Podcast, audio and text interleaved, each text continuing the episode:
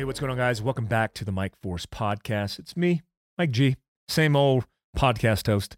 Um, hope you're having a good day. If you're watching this on YouTube, make sure you subscribe. You got to subscribe and you got to hit the notification tab, or you won't know when I drop podcast. I am doing a shorter. Oh, audio listeners, please go to YouTube because you can see my face. You can see things that we talk about, like tourniquet application and all the good stuff. Uh, it's important to uh, make sure that you tune in to both. Um, I am wearing a Nailed It t-shirt. This is the shirt that I designed for Fieldcraft Survival in support of Neil Curry's family. If you didn't know, you should know that Neil Curry passed away. One of my favorite people on this planet passed away, and it's tragic. But we won't focus on his death. Instead, we'll focus on his life.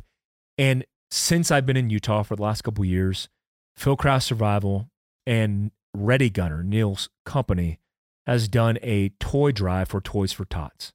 That's raising money to buy toys for Toys for Tots, and that's donating toys, collection uh, boxes at our companies, and then consolidating those so that toys can be provided for kids who are impoverished in our own communities. And this goes out to support Toys for Tots across the nation. But, you know, guys go, oh, you could do so much more. Yeah, we do that and we do Toys for Tots because it's important to me and it was important to Neil. So we're not going to stop doing that. So if you go to the link below, you could buy this shirt. $5 of every shirt buys a toy, and $5 of every shirt goes to the Curry family. There are financial hardships that surround deaths and families. Uh, and I want to support Casey and his girls the best way I can. So thanks for supporting the mission. You guys could also donate toys directly to Fieldcraft HQ, and you could use the address 2211 West, 3000 South, Unit C, Heber City, Utah 84032. And we'll leave that in the notes below as well. Or you could rewind it 2211 West, 3000 South, Unit C, Heber City, Utah 84032. You could send toys directly there. We're taking toys all the way up into the first week into December. Guys, got a lot to talk about, changing the format up a little bit. I want a 30 minute podcast. I want to be able to podcast for 30 minutes. And that's important because I want it to hit your commute. So I'm going to focus on the headlines as it relates to preparedness and all those things. And I also want to talk about talking points regarding those, pro tips to help educate you on things that you could do to get best prepared. If you haven't heard, you should know also that Fieldcraft is releasing a book and it's authored by me. So I came out with a book because um, Penguin Random believed in me. A lot of you guys has, uh, did as well. I even did a fundraiser back in the day for a book raise, and you're all getting that book. That's the first copies that I'm buying.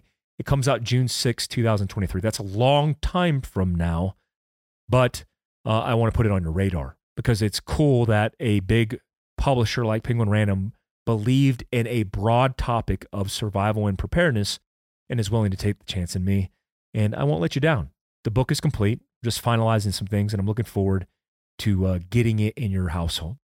Um, first of all, let's focus on headlines because there's many around all the things that we talk about in education at Fieldcraft Survival. Let me just open up this thing because I do this in real time.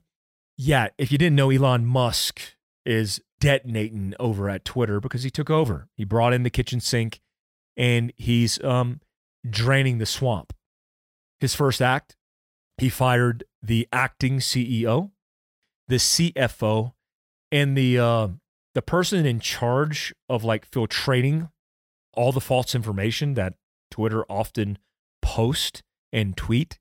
And then they get rid of all the other people who they don't agree with, which is the bias of their company. I'm not a TikTok watcher, but in all the media related to this, I saw a TikTok on the media and it showed a video of this employee who lives her best life at Twitter. She goes in, does a little workout, does a little yoga sesh, and then she goes up to the restaurant where she can get a cooked meal and gets her snacks and her lickies and chewies. Not like she's doing a lot of work and more like she's doing a lot of play. And maybe that's the environment at Twitter, but that wouldn't be the environment at my company. Your ass would get fired for something like that. So, not that employees can't be comfortable, but uh, this was pretty aggressive. And I think Elon Musk has a lot of trimming of the fat. In the headline by the New York Times, and I pull these headlines from wherever they live.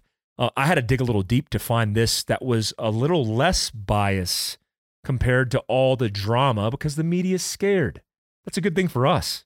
Like, if Elon Musk, who I respect greatly, who believes in First Amendment constitutional rights, says that he's going to go in and clean house, and the media reports all the negative and making it political because that's what they do, then they're in fear. That's a good sign. So I'll, I'll read you a headline says Elon Musk Twitter faces exodus of advertisers and executives. Oh no. Oh no. Man, I probably can't afford to advertise on Twitter, but I wouldn't mind doing it. Why not? Because I don't want most of the woke companies that, uh, I don't know, that advertise on Twitter because they can get away with it because they're suppressing the people they don't agree with. At least five Twitter executives have left in recent days as one of the world's largest ad companies said clients should pause spending on social media platform. San Francisco, go figure, published Twitter is facing exodus of executives and skittish advertisers on Elon Musk as his advisors take control of the social media company, prepare to lay off employees and make changes to the product. You think? Um, I think one of the main reasons that Elon did this is ego, but it's also he believes in freedom and he believes in First Amendment rights because he's seen First Amendment rights get violated because of radicals who are running Twitter. I mean, the original owner, Jack Dorsey, got $1 billion in cash to go away, which he needed to do.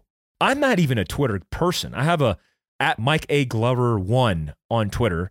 I tweet occasionally, but I've already noticed I've gained thousands of subscribers in the last week.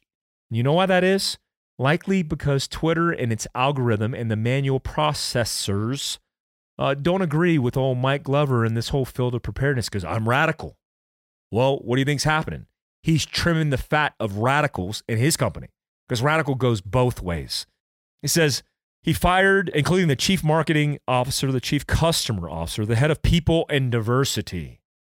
I mean, these are guys who made millions of dollars a year and they got millions of dollars to just go away head of people and diversity. How good of a job are you doing? Not too good.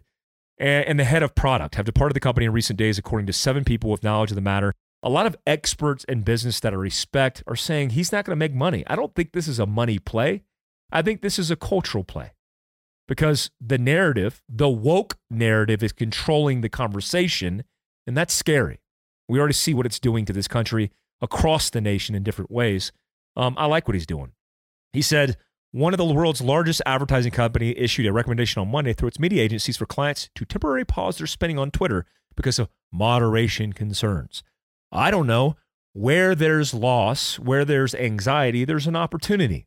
And I think there are a lot of opportunities uh, for advertisers to go and because they're not woke, because they believe in in freedom, because they are libertarians, because they're like me at Fieldcraft Survival, who gets labeled by the FBI as malicious, violent extremists, and domestic terrorists for saying that we want people to be better prepared and that's controversial, well, um, yeah, there's an opportunity here. I won't go on any more about this.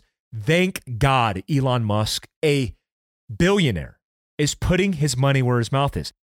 I would say that's the very small minority of conservative billionaires. I don't even know if, I don't think we even know if Elon Musk is a conservative. He seems pretty moderate in his logical responses to things and just middle of the road. He's not extreme in any which way.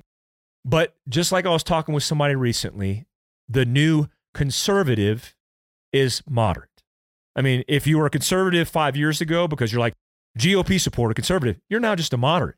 Because if you're a conservative GOP member, you're a radical. Crazy, crazy. Oh, just real quickly, he says, since then, Mr. Musk and his advisors have been working on product changes and major cuts to Twitter's rank and file. Managers at Twitter which has about 7,500 employees, have said they are finishing up list of high and low performing workers, most likely with an eye towards layoffs. Peace out. See ya. All right, here we go. This is a controversial one that's going on around the interwebs. And I wanted to address this because I've been talking about EV. Oh, it's so doomsday that we're talking about electric vehicles. And I get it. I kinda. Um, when I talk about electric vehicles, I like it because it's fun. Like, you ever driven an electric vehicle? Dude, they're a blast if you didn't grow up with remote control cars, then you kind of will get electric vehicles if you have. Because electric vehicles, when my dad used to race electric cars, electric remote control cars at the hobby shop in our town, in South Daytona Beach, Florida. He used to compete, not in the same competition, but used to compete with guys who had gas operated remote control vehicles. I've had both. Have you ever driven both? They're radical in different ways. The difference is you charge one and you provide gas in another. A fossil fuel in one and a fossil fuel really in the other because coal drives electricity a lot and then well, whatever. Well, one of the distinctions you should understand is if you are on the grid, most of the grid, about 80% of the overall grid, is privately owned. In my case, Lake Jordanelle, which has a dam, provides a hydroelectricity through the hydroelectric dam in Jordanelle to provide power to my house and 13,000 other subscribers who belong as members to a private co-op. I say co-op, but it's it's I'm I'm paying for um, electricity from a private company, a private entity. Yes, a lot of the infrastructure because it runs across BLM and National Forest is providing the infrastructure support to transport that electricity, but the overwhelming majority of electricity is privately owned. Now, why would that make a difference? Well, it's a little bit more robust than a supply chain of delivering gas across the country from North Dakota, Texas, which the majority of it in America comes from, and the oil refineries in your local neighborhood. I mean, like state. I have five oil refineries north of Salt Lake City that provide the fossil fuel that is refined in different ways for diesel, gas, and the list goes on. Now, what would happen if a natural disaster, civil unrest, protests, name it, a catastrophe shuts down the supply chain? Well, everybody will go to the gas station. Oh, by the way, I'm not making up a hypothetical. This is what happens all the time. It's happening right now in Florida. I mean, we're coming out of it, but when Hurricane Ian hit the west coast of Florida and the Gulf side, uh, it destroyed Fort Myers and a lot of towns, including their infrastructure, their gas stations, their supply chains the highways. And so how do you get how do you get gas? The answer is you don't. The answer is in a catastrophe, everybody goes to the gas station to fill up their tanks. And then when they run out, they're dependent on the supply chain of truck drivers and tractor trailers to deliver that from wherever the oil comes from. Nationally, it comes mostly from North Dakota and Texas. Outside of that, the oil refineries, uh, especially west of the Colorado uh, uh, Rocky Mountains, and that's a very big difference between the supply chain issues you see in your electricity. I have seen places where the electricity goes out and the gas retains, where the gas doesn't retain because it runs out and the electricity retains. So I'm just saying, look at both. I mean, the Ford Lightning's awesome, but I ain't paying 70 to 80 with a markup, $1,000 for it. I saw a video last night where a guy took a Porsche 911 and put a electric vehicle in, my, in his, dude, I am going to do this. Maybe this is the announcement. I have a 1983 Porsche 911. Dude, I'm doing this because it's an outlaw Porsche. I'm going to take the engine, which is the 3.0 liter engine, which is a Porsche engine. No, I probably won't sell it. Uh, I maybe sell it to do a budget on this. I am going to put an electric engine in that vehicle. I'm going to do it. Why? Because it's cool. Have you seen the Hoonitron that was just released by Ken Block? this Audi electric vehicle that it's so insane. Dude, this stuff is fun. Outside of the political crap, like I don't care about any of that. Dude, do you? Let's talk about the fun stuff. So let's, uh, sorry, I digress. It was a long digression. There goes my 30 minute podcast. But let's get it back to the headline. The headline U.S. diesel suppliers warn businesses to prepare for shortages, higher prices for consumers. Why? Fuel supplier Mansfield Energy is taking steps to prepare for a diesel shortage on the east coast of the U.S issuing an advisory to business. This just came out two days ago. Last week, Mansfield Energy raised a red flag on the upcoming diesel fuel shortage in the southeastern region of the U.S. Sucks to be you. No offense, but like I love the East Coast. I love Florida, but I'll never live there. Uh, my mom wants me to move to South Carolina because she relocated there. Uh, I'm a West guy, but sucks for everybody affected by this. Uh, one of the issues last week, Manso Energy said it could be from the poor pipeline shipping economies and historically low supply of reserves. On a normal day, the East Coast markets have 50 million barrels in, in storage. Right now, half that. That's scary. A tight diesel supply will force prices to go up, which will eventually make it too expensive for some people. Got a diesel truck? I know I do. I got three of them. What do I do about it? Well, I got to suck it up or come up with alternate diversified means to think outside the box. I don't know, get a motorcycle that runs on unleaded gas that gets 100 miles a gallon. I don't think they get 100 miles a gallon. I just made that up. Mansfield warned that at U.S. economy level, consumers may feel pain at the pump, but for businesses that rely on diesel for operations, supply will still be available. But if you're a consumer and you're driving around a pickup truck, you're screwed. Luckily for the Southeast region, besides the F boys who drive around with uh, 50 inch wheels with 22 inch tires, I don't think that's a thing, but their wheels are so big uh, and they have these weird suspension setup. Um, you guys are screwed. But um, there are a lot of people who use the utility of a diesel pickup truck pulling things. You're going to be affected, and that sucks. Where does this go? That is not to say there will not occasionally be situations there is a true physical lack of products. Some cities might run dry on diesel for a few days, at least at the terminal level, but the fuel supply chain is dynamic and suppliers will rally to fill in the gaps of supply. Do you want to bank, throw all your eggs in one basket, and bank on them saying, but the fuel supply chain is dynamic and suppliers will rally to fill in any gaps in supply? That just means they're blowing smoke up your ass. I'm not buying into it. Diversify. What that means for you depends on where you live and depends on your pattern of life. You commute to work and you take your diesel pickup truck and drive five miles to work, get your ass on a bicycle. Figure it out. That's what you do, especially to be more resilient. Figure it out. All right, Fed rate hikes. Can the Fed fight inflation without triggering a meltdown? We're in a recession. Just get your head wrapped around that. Usually, after an actual recession, it's not called a recession until the historical values of after the naming of it, they say, yep, yep, we've been in a recession that whole time. Sorry, we now it's official. Just take it from me and all the economic experts who will tell you right now we're in a recession. What does that mean? Well, it means a lot of economic uncertainty and certainly security for you in your job because you might be laid off. If you belong to one of the many corporations who are laying off thousands of employees, Traeger, who I love, I got their grill in my backyard. I've done marketing with Traeger, love them. They fired the marketing guy that we did a relationship with with Fieldcraft Survival, Andy Stumpf, all these awesome relationship and synergy. They fired that guy. Why? Because they put everything else besides the people. Not saying that there's not a time and place to lay off people, because Twitter is the perfect example of that. Sometimes the fat just needs trimming.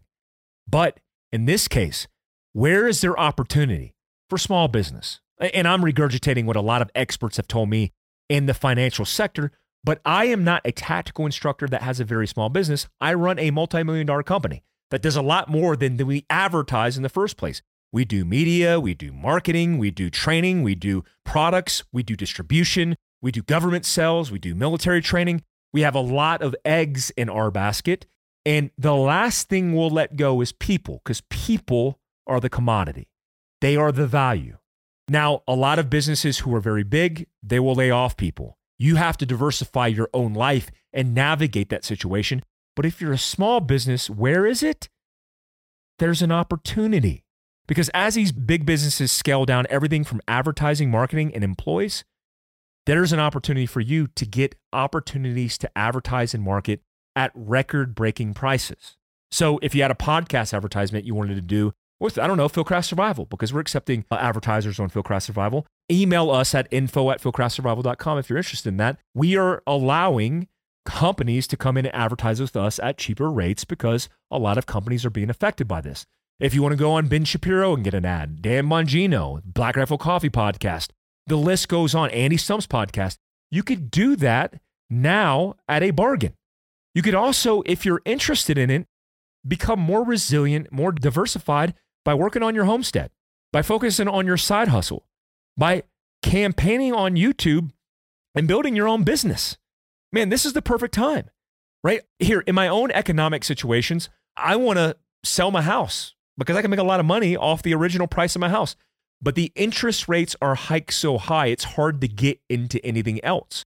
But if you live in a city and state where I live, Heber City, Utah, not even a city, I mean, the population is like 16,000 people, but there's an opportunity in some of these insulated markets that aren't affected by all the things that are happening. You live in Los Angeles, good luck. You live in San Francisco, good luck, because the policy and everything else is driving that place into the dirt. People are leaving those places in records, in troves, but they're not doing that in Utah. I mean, hell, we're, we're actually getting a lot more people coming in and influxing in here, which is helping us. And there's a lot of money here, right? Which means the people who have I don't know, that are in a lower bracket of, of their pay scale, that are um, middle of the road, Well, they're being protected and insulated by their democratic and fiscally responsive policy um, controllers, the government officials, the politicians. I think that's important to note. Like maybe it's a time for a relocation.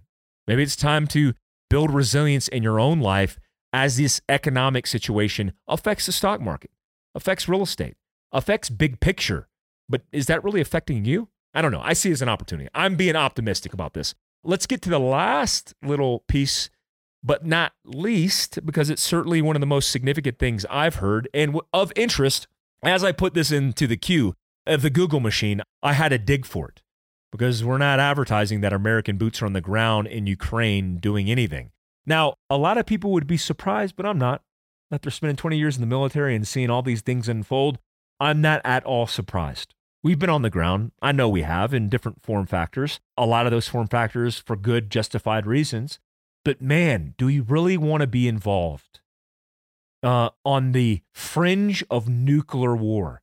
Guys, we're talking about a place, Russia, that has thou look, they have bad sucky tactics on the ground. Let's let's just call a spade a spade. Like, man, the Russian military is getting their ass handed to them. But what they do have is time, a lot of people, a lot of legacy, which includes ego, and nuclear warheads. So, what would that mean if we were to get involved in a nuclear war?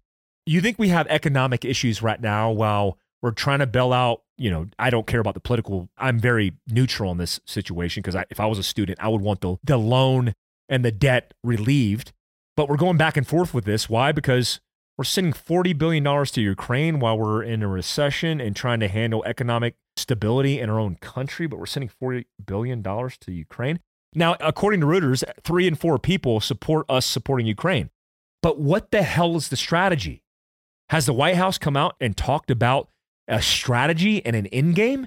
So we criticize Republican presidents and all their drama because they're not stopping wars, but we get out of Afghanistan like it's our first day at kindergarten. We don't know what the hell's going on. We're destroying rapport, destroying lives literally, physically, and getting people killed, including 13 Americans at the tail end of that. And now we have a war proxy being fought in Ukraine with no out, with no strategy whatsoever. I'm sure there's a strategy, but nobody else would tell you because they feel like the American people don't need to know that. Well, that's why you're going to lose in November. And that's why you're going to lose when I hope DeSantis and Tulsi Gabbard runs. Yeah, I said it out loud. I think that that's the first time I said it. Out of all the candidates I've seen, they're not, they're not even uh, officially announcing. Out of all the people that I've interviewed, that I've communicated to, that I've heard, I believe DeSantis uh, in his handling of the hurricane and his logical, sensible leadership and accountability of these woke dorks who are trying to overtake our culture has the right strategy and tactics to be a good president in leading a team. The country isn't led by the president, it's led by his administration. That's one of the reasons that you're facing this situation on top of bad leadership and President Biden. You're also seeing a administration which has a whole bunch of agendas going just full bore and they're completely destroying this country. So what we need is logical and reasonable change. I think DeSantis is the person. Tulsi Gabbard, you say, yeah, she left the Democratic Party because of all the corruption. And she's articulated that to me. In fact, I just interviewed her on the Black Rifle Coffee podcast with Evan Hafer, and she said all that and more. And on her podcast, which I recommend you go to, one of her first podcasts, she interviews and talks about her Second Amendment position. Listen, I don't know if I would support her as a candidate. I like her as a person. She's a veteran. She's a woman of color, which is whatever. I mean, I, I don't care who you are, what your background is, but I, I respect you because she comes from a diverse background. I just think it's cool she's different. And we need different in our government. And she subscribed to certain policies. She saw the corruption. And like a good person should do, don't subscribe your ideology based on the ideas of a party do it based on the values that you hold near and dear to your character. And she did that. And she's changed her tune and policy. I don't know what her policy was before, but her policy now on the Second Amendment is she believes that the position of it is to stop tyrannical governments from overthrowing the people. It's we the people. I buy into that. She's telling me I believe her. She's a lieutenant colonel in the reserves, a former congresswoman who has nothing to gain from the position she's in. except a lot of scrutiny, a lot of criticism. And I like that. I think it would be perfect. I think it's exactly what this country needs, and I'll be standing behind her. And hope she makes she makes me the ambassador to Libya, so I can go back to Libya and clean house. AQ, you don't stand a chance. And I want to um, hang out in the Mediterranean. Again, I spent a year in, in Libya, loved it. All right, so U.S. military conducting on-site. Dude, I just went down a rabbit hole. Uh, U.S. military conducting on-site weapons inspections in Ukraine. A small number of U.S. military forces inside Ukraine have recently begun doing on-site inspections to ensure Ukrainian troops are properly accounting for the Western provided weapons they receive. A senior U.S. defense official told Pentagon reporters Monday. According to DefenseNews.com, the official who spoke on condition of anonymity to provide a military update would not say where the inspections are taking place or how close to the battlefront the U.S. troops are getting. The official said U.S. personnel can't do inspections close to the front lines, but they said they're going where security conditions allow. That could be anywhere, guys. That could be anywhere. Am I alarmed by this? No, you shouldn't be alarmed by it anyways. But does that make sense for us? I don't know. You know why? Because I don't know what the hell we're doing there in the first place. I don't know what the strategy is. Do I think we should be supporting Ukraine? Certainly, especially all the support that we gave them prior. I mean, we kind of turned coat, tucked our balls, and got out of the, the hell out of Dodge. But there are a lot of things that we were doing prior that were helping. But what was the end state in that? We like to get our hands in a lot of crap overseas. And from somebody who used to live that life in special operations, I enjoyed it. I enjoyed going to Africa, to the Middle East, all over the world, interacting with other host nations' military and government agencies and doing cool stuff. But you know what? Right now, the situation that we're in is like you're worried about going out and spending your money running the streets when you should be worried about your home and taking care of business in your household. Like family first. Take care of your house and then take care of your block, right? You can't support your community if you're not squared away. And if you're not squared away, you can't take care of your family. So the priorities for me are a little wonky here. I don't know what support they need because I'm disaffected from all the ins and out that are Ukraine because it's it's complex. But are we going to end up in the same situation on a broader scale? Meaning Afghanistan didn't have nuclear warheads. Russia does. I, am not saying that we need to change our support necessarily, but I'd like to know exactly what we're doing in that support. And I also like to know the end game. Because if the strategy is just dumping billions of dollars into militaries in Ukraine and fighting a proxy war against Russia, which is essentially what we're doing now, I'm not on board with that. I'll be on board with it short term with a strategy that we line out very quickly. And this is something I'm going to be paying attention to candidates in talking points because I want to make sure um, I, I hear all the feedback so I can make the best informed decision when it comes to election time. Guys, it is election time. Right now, you can go and vote. I already did my ballot. I voted for Mike Lee as a representative who's a Republican in my backyard, and the rest is private because I don't put that out there. But you have the opportunity to make change. Yes, there are considerations for things that change at the federal level via your congressmen and women, but also the Senate, but also the people and the elected positions that affect you most closely the sheriff, the superintendents, the state and local boards that do all the things like put a damn airport and expand on it in Heber City. And what the hell are you guys doing? So keep America small. I'm just putting that out there. But you need to get involved in local politics because those are the true politics that are going to help you. And most people's excuses is, nah, there's this new thing that came out on Netflix and I'm kind of I'm trying to watch this. Mike Glover had a new Patreon video that came out. I'm going to subscribe to that. You could do that. Do that. Patreon link below. Hopefully the, the editors hear this.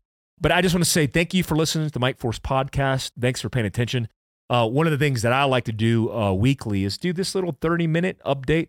If you think this 30 minute update is a little bit better than the uh, past uh, because you just don't want to hear me run my mouth about things that I talk about often, then let me know. I'm hosting people on the Black Rifle Coffee podcast now. It's super fun. I appreciate the graciousness of them allowing me to do that. I'm selfishly bringing in my own network of people that I love and adore, and I think you'll like the same people. I have who's the next guy I'm bringing on? Um, I want Tucker Carlson on a podcast. I want Steve Rinella. Evan just stole that from me. Thanks, Evan. I want a lot of scientists. I want a lot of little weird, wonky people um, because I get a podcast in my home studio, which I'm here at right now. And if you have ideas for hosts for the Black Rifle Coffee podcast, leave those comments below and leave all your feedback below, as always, on YouTube. If you listen to it, subscribe to YouTube. If you don't, and you watch us on YouTube, make sure you hit up and subscribe us wherever podcasts are found. Until next time, hope you have a good week. Till next time, peace out. Later, guys.